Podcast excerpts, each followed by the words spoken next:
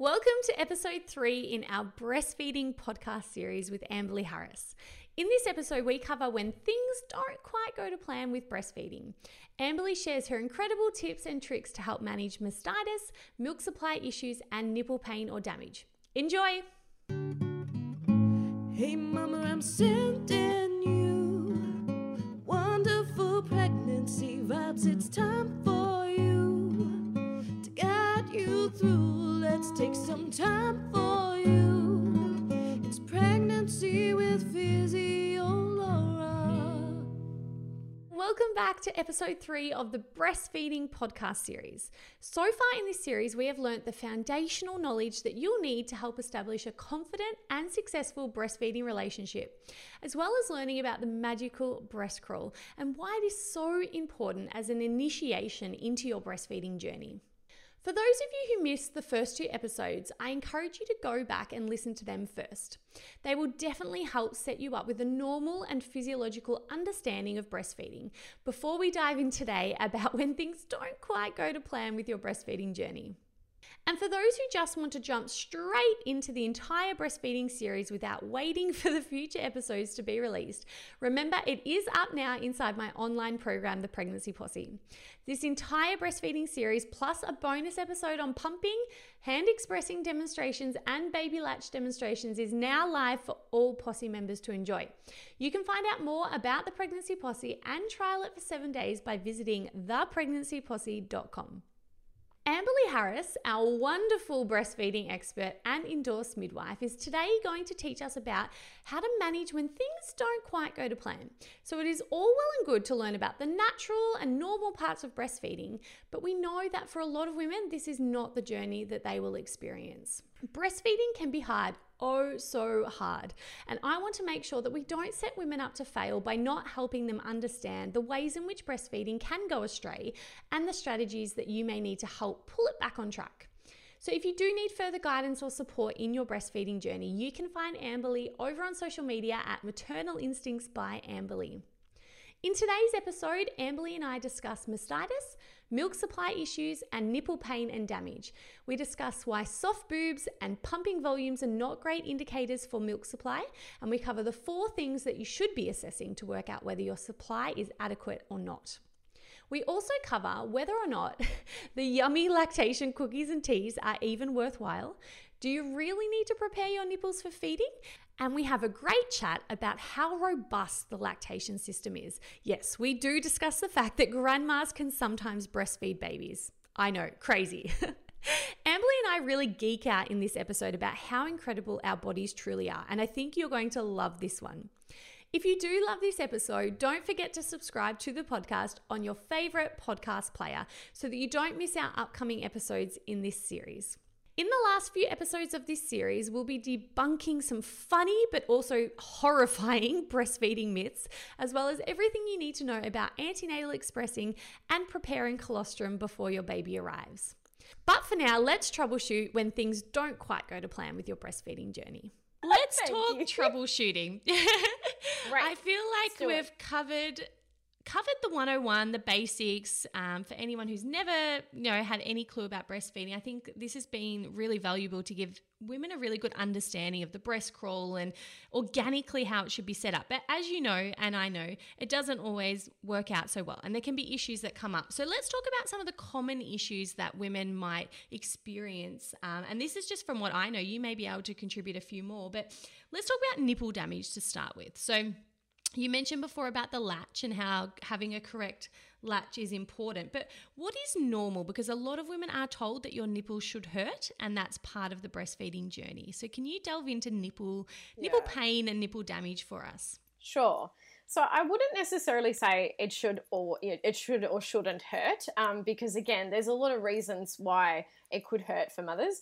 Um, I think what's important to remember is probably the way it works, like the mechanics of it. So if you put your tongue on the roof of your mouth, you'll find the hard palate, and then take your tongue back about two thirds of the way, and you'll see it go soft. That's the soft palate. So that's actually where your baby draws your nipple to get on properly. So your your your nipple actually lengthens three times its normal length to get all the way back, yeah, to the soft palate. that.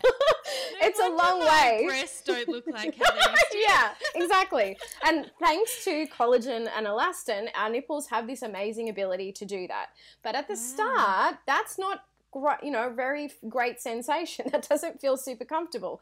And so what you're feeling is your nipples repeatedly hitting the hard palate and it's being sort of pinched and it's not very mm. comfy. And it takes mm. about sort of 10 to 20 seconds before your baby does a great job and gets it all the way back to the right spot.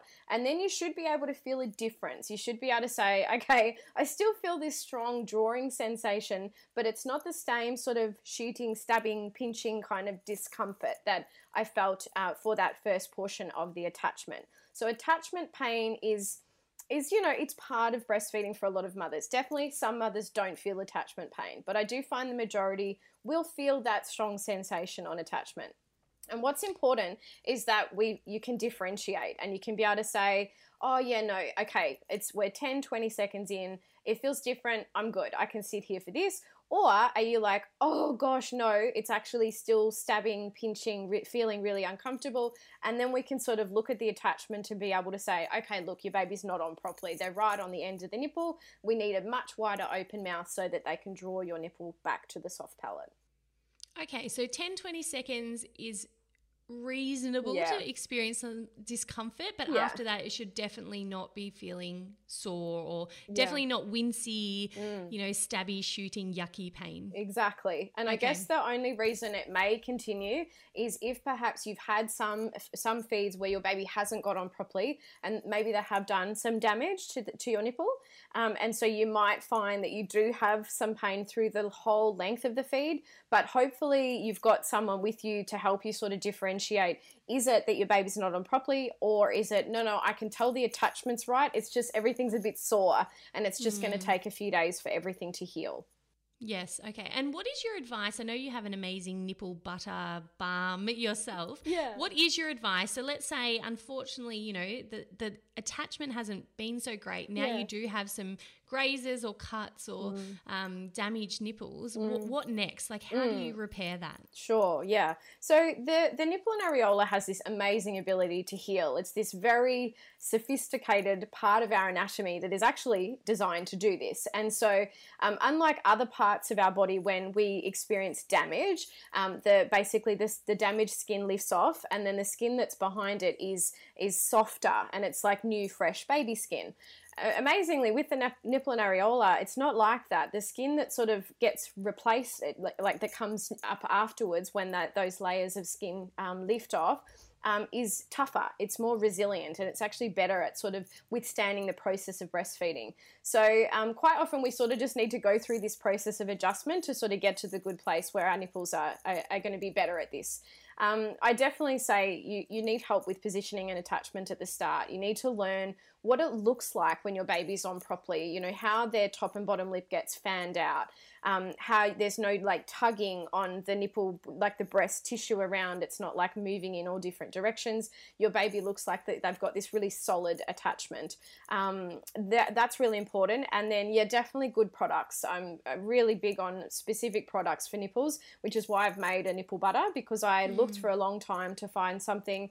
Um, none of them had the ingredients that I wanted in them um, because I the herbs are very important. You need um, herbal medicine to have a therapeutic benefit, um, and a lot of the products on the market are just lanolin based, and I find that they're not strong enough. They don't do enough for um, for you know just the standard adjustment for nipples to get used to breastfeeding. So you really want a product that's going to accelerate wound healing, but not do anything bad. And um, and by bad I mean there's also a lot of products on the market that have essential oils in them.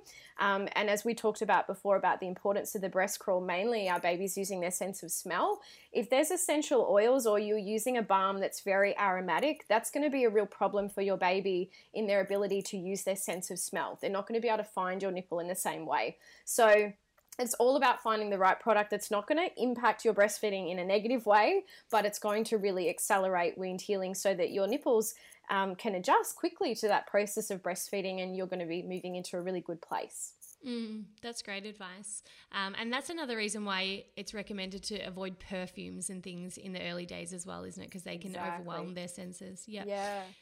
Um, no, that's really fantastic advice. I know myself, I had a cracked nipple, tiny crack on my left breast. I still remember it because I, I swear I have a little bit of trauma from it. Yeah. When I had Mussy, and it was the worst thing. I just had a C section, and that was like a blip on the radar compared to this cracked nipple. Oh, Yeah. And the only reason I think that we got on top of it is because a midwife walked into the room as I was latching him and I was biting onto a towel and like Oh. my entire face was wincing. And she looked at me and she said, Laura, Yeah. what are you doing? And I said, I'm just trying to feed him. Yeah. And she said, How long does this pain last for? And I said, Oh, like oh, 30 seconds. But Mm. then when I really thought about it, it lasted the whole time. And then I looked at my nipple. I hadn't actually looked yet. Yeah. And it was the tiniest, tiniest, tiniest little crack. And I tell you what, it, It produced hurt, the yeah. Mm. most pain. And I found myself feeling really anxious to feed on that side. So Mm. when I knew I was up to that side, I was like dreading Yeah. it. And that was what four days. So Mm. I, my heart goes out to women who I've treated mastitis in the clinic multiple times, and Mm. women have bleeding nipples, and oh, there's some really awful examples of nipple damage, and Mm. my hat like goes off to these women who continue to breastfeed. Yeah. And I think that's when you need support. That's when you really need help because that shouldn't be happening, first of all. So Mm. it's like, how can we prevent this from continuing to happen? Um, but psychologically, I just think that is intense trauma to go through every Mm. time you need to feed your baby to experiencing that sharp shooting sort of pain. Mm. Is there like a normal time frame to expect that to happen? So is it like if you're getting nipple damage beyond 4 weeks or 6 weeks that there's a real problem? Is it normal just in the first couple of weeks or is there no answer to that question? No, yeah, for sure. I think, you know, it's great to sort of prepare ourselves. It does take six weeks to establish breastfeeding. Um, and when I say establish, there's lots of things that are going on in that first six weeks. So you're establishing your milk supply, your baby's learning the correct way to attach to the breast. So, yeah, if you're going to experience nipple damage or those times when your baby doesn't quite get on properly, it's going to happen in those first six weeks. And our nipples go through this very rapid period of adjustment in that time. So, for most mothers, definitely by six weeks, a lot of that's really well and truly resolved. Uh, there's a lot of my clients I find that within sort of the first four weeks, they'll find that things get much, much better. Um, but then there's exceptions to the rule where there's mothers that have really sensitive nipples and that they take, you know, beyond six weeks. They do get to a place where it's comfortable, um, but it, it's, it takes a little bit longer for them. Yeah, so everyone's experience is different. But I definitely think if you can prepare yourself in your mind, I'm going to work at this for six weeks. Statistically, if you get through, I call it the golden six week mark, um, you're likely to go on and successfully breastfeed. That's great. And small goals are always so much easier to achieve, aren't they? Yeah. Do you? well, I've heard the um the phrase that breastfeeding is like wearing in a new pair of shoes. So it shouldn't be sharp shooting pain, but it's like a little bit of rubbing and discomfort. Do you agree with that? Yeah, I think that sounds about right. Yeah, Yeah, I would say, okay. yeah, you've got to be prepared that, you know, just with me explaining like the anatomy of what happens in your baby's mouth, it's not going to be super comfortable for everyone. Um, again, it depends on like the length of your nipple. Some babies can get a mother's nipple back super quick and there's no discomfort, um, but definitely there's plenty of mothers that it's, whew, it's like a, yeah, it really makes you sit up and, and do some deep breathing. Um, and To attention. yeah. Um, but no, I think that's a that's a good. Uh, I've not heard of that before, but I think it fits. Yeah, I heard I heard that once, and I just remember thinking that it that sat well with me. The Yeah. idea that it's not going to be seamless, easy, you know, meditation music and love everywhere. Like it, it might be a little bit uncomfortable, but Yeah. it shouldn't be painful. Nice. Um, and Amberly is going to actually demonstrate um, Latch for Posse members a little bit uh, later in this um, interview. So definitely keep your eye out for that. And we are also going to do a little bit of myth busting um, when it comes to whether or not we should prepare our nipples. So we're going to do that a little bit later on. Great. Um, whether we need to toughen them up or not. There's some interesting um, myths circulating around there. But let's move on to another really common troubleshooting issue that women might have mastitis. So, can you explain the 101, the basics that we need to know or look out for when it comes to mastitis? Sure. So I think the first thing is that we as mothers need to be really familiar with our anatomy. We, I'm just going to bring my knitted boob in. Um, we need to be able to feel our boobs like before, during, and after a feed, because your milk ducts are like these wiggly worms. And so what we want to do is be able to say, well, yeah, okay, it feels quite firm there. It feels like there's a lot of milk there. Um, or you might be like, oh, it feels a bit lumpy on this side. So you'll do your breastfeed, maybe do some gentle massage in the direction of the nipple just to encourage the milk to flow. And then you come back at the end of the feed and be, you'll be able to go, yeah, that's heaps better now. It feels really different. Uh, certainly for the mothers that I find, and there's a lot of mothers I, I will meet that say, "Oh, I didn't touch my boobs at all. Like I just, I don't, I don't want to interfere with anything." And I think it's so important to know that these are your equipment. You have mm. to be mm. really familiar with what do your you know because your milk ducts are these wiggly worms maybe anatomically your some of your ducts when they're really full they feel very lumpy but then after the the milk is gone they don't and it's just because they wiggle in a in a way that makes them feel like there's lumps there if you know that you're not going to panic over feeling a, a, you know that there's a blockage there you're like oh no that's just i've got some ducts there that are really close together and i know it feels like that there so mm. I think if we learn things like that, we're much less likely to have issues with things like blocked ducts or mastitis because we're really familiar with our boobs. Mm. But mastitis is something that um, it's basically just your body's way of saying that the milk has sat there for too long there's uh, an inflammatory response in the surrounding tissue around the milk ducts. So the milk itself is fine. There's nothing wrong with it. And your baby can and needs to keep breastfeeding, um, but you need to remove the blockage. So you know, doing things. Uh, sort of my three sort of go tos are you know using a little bit of heat before. Don't go too crazy on the heat because we don't want to add more like lots more heat. But a little bit of heat before the feed, doing that massage during a feed, and then bringing in some cold packs afterwards to reduce inflammation. Mm. There's lots of other things that I recommend with mothers. I won't kind of go through everything, but I think what's important to remember um, is that if you feel well within yourself, if you're like, I feel not great, but I feel okay, then, you know, the idea is to just clear the blockage because a lot of mothers think if I get a blockage or mastitis, I need antibiotics. And antibiotics come with a whole heap of downsides. Mainly, they totally alter and destroy your healthy gut flora and that of your baby as well. But they also put us at risk of thrush in a major way. Mm. And thrush for a postnatal mum is a nightmare. It's like, it's like, so hard to cure. Mother and baby can give each other thrush through breastfeeding back and forth, and it's it can be really hard to cure. I've, I've, I've treated mothers like several times over before we've kind of got it um, on under wraps. So if you and just to confirm because I didn't know this, mm. um, Amberly's talking about nipple thrush as opposed to vaginal thrush because I oh, didn't yeah. realize there was nipple thrush until I started oh. learning about lactation. Yeah. yeah, it's um I don't think it's that common, or maybe it was just me, but um yes, nipple thrush from the breast to the baby and back again.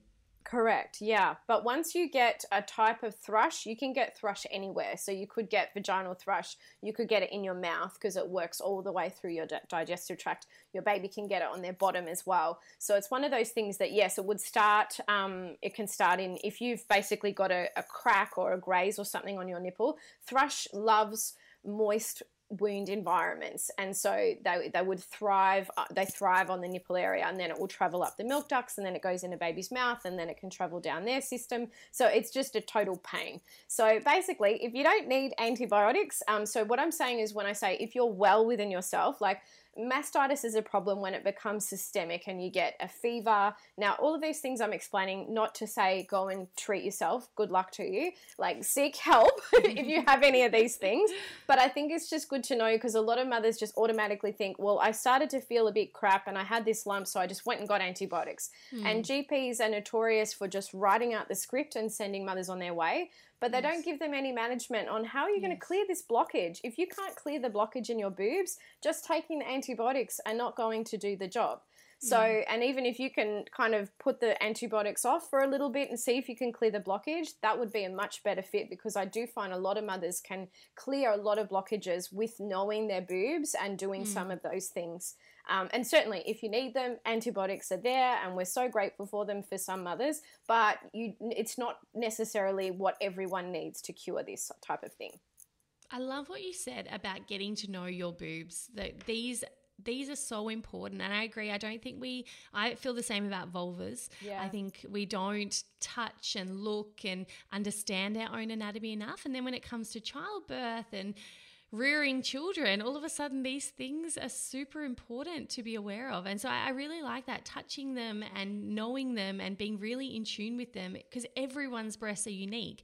I think that's really powerful um, for women to start to understand. It's probably a good thing to start during your pregnancy as well to understand and look at your breasts and look at how I, I used to be amazed by how much the nipples change in pregnancy. Yeah. You're like, these are dish saucers now. They are huge. Yeah. They're never like that. And they're like yeah. dark, so dark. And I find it so fascinating. But I think that's really, really great advice. And look, as a physiotherapist, we do treat women with mastitis as well. And I'm the same as you, Amberly, in that.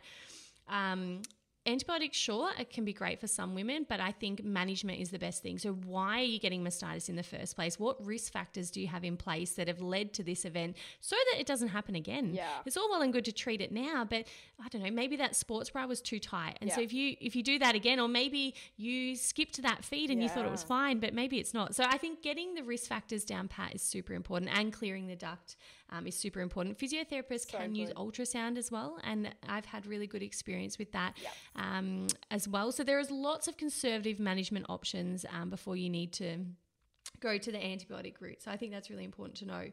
And the last one I wanted to touch on from a, an issue that a lot, of, a lot of women will talk about is low supply um, or having like a fussy baby on the boob, which often tends to women seem to think that's related to a low supply. So I know we Yeah. touched on this a little bit before, but and then it's probably not so easy. I know with these questions you're like, "Oh, but it's so individual." But could you sort of touch on if low supply is truly a problem, because I've heard a statistic that it may not actually be a thing um, in most women, and do the breastfeeding teas and cookies and all of that are they worth women's money? Uh, do, should they be going out and buying them? Okay, perfect. So I think to work out low supply, you um, ideally want to yeah seek some support with it because there's a lot of very common reasons mothers will think they have a low supply if they have a frequent feeder, if their baby's doing a lot of cluster feeding, if they yep get on the pump and only express 50 mils or whatever.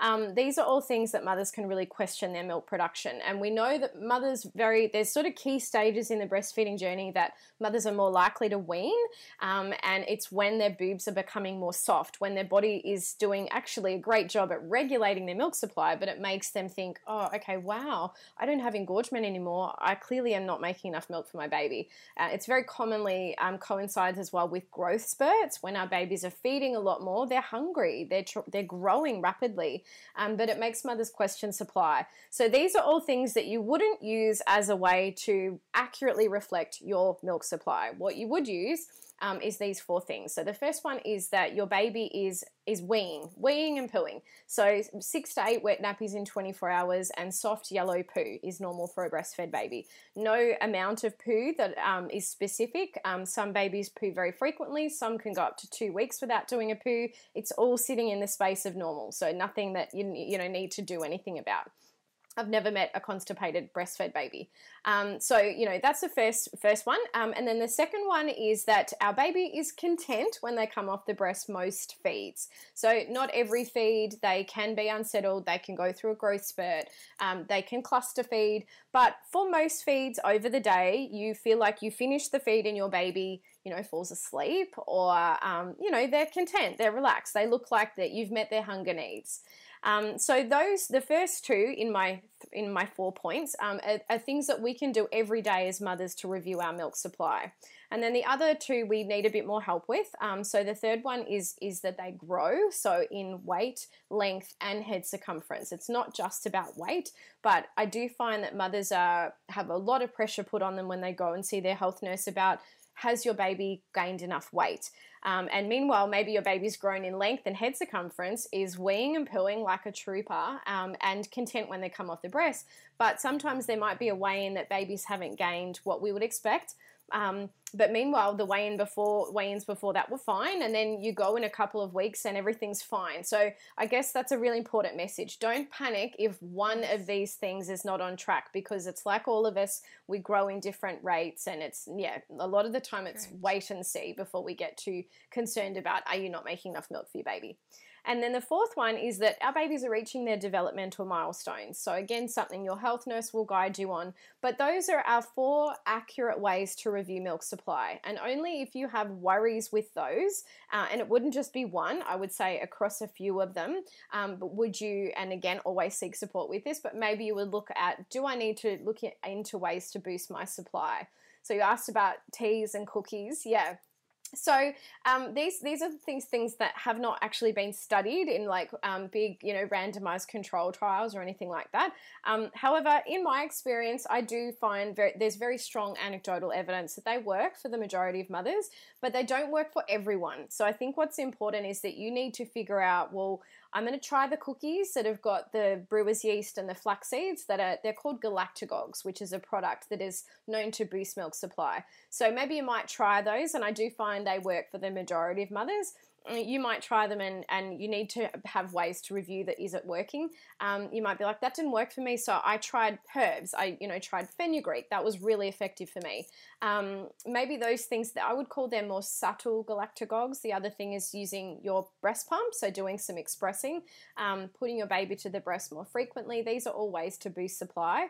Um, there's also medication that I prescribe and that GPs um, or other yeah midwives um, can prescribe that um, is called domperidone, um, and that it, it, boosts milk supply. But obviously, you need support with that, and you need to go on it for a certain period of time, and then you need to be able to wean off it.